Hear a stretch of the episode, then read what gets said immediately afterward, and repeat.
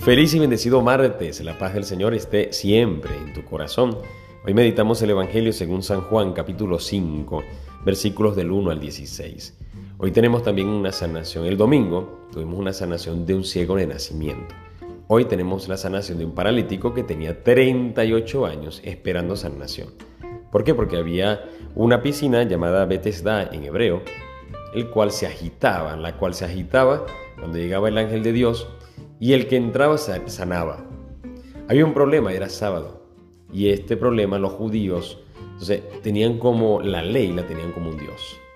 ese es el problema de hoy en día, de endiosar la ley y olvidarnos del Dios real, vivo, misericordioso, que nos habla, que nos toca, que llega a nuestro encuentro, que llega a nuestra vida.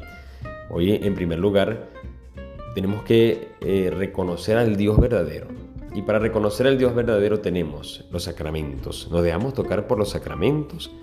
El sacramento de la reconciliación, sobre todo, bueno, de los de iniciación, bautismo, comunión, confirmación. Entonces tenemos la comunión, tenemos la reconciliación. Tenemos también la palabra de Dios en cada Eucaristía, en cada misa escuchamos su palabra.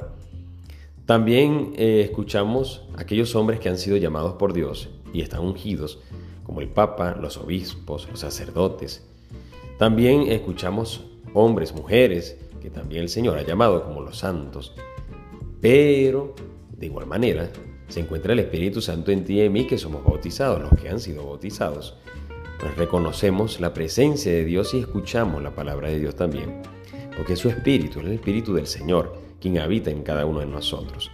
Para no tener un Dios extraño, para no tener un Dios fuera del verdadero Dios. Es peligroso aquel que me dice a mí, aquel que me dice, eh, en esta situación puntual tienes que actuar como Dios actuara, como Cristo actuara. ¿Qué haría Dios en tu lugar? Eso es peligroso. ¿Por qué es peligroso? Porque si tú tienes un Dios errado, un Cristo errado, estarías actuando según tus criterios. Por eso hay que conocer al Señor. Por eso tienes que, tenemos que escucharlo y dejarnos iluminar por Él, para que sea el Dios verdadero el cual me guíe. Entonces eso evitará poner toda ley, porque pareciera que eh, me importara más la ley, las normas, que el mismo Cristo. Tiene que haber un equilibrio, tiene que haber una, plenitud, como lo dice el Señor, pero colocando siempre a Cristo en, en el medio, como protagonista. Me gusta muchísimo que estos días, sobre todo el domingo y hoy, vemos como el Señor sana y desaparece y luego llega. ¿Por qué? Porque quiere un encuentro íntimo. ¿Y qué le pide hoy al, al paralítico, que ya no es paralítico, que tiene su camilla? No vuelvas a pecar.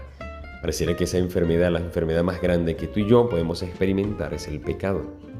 Al ciego de nacimiento también creían que era un pecado. ¿Quién peca, sus padres o él? Y el Señor dice, no, ninguno.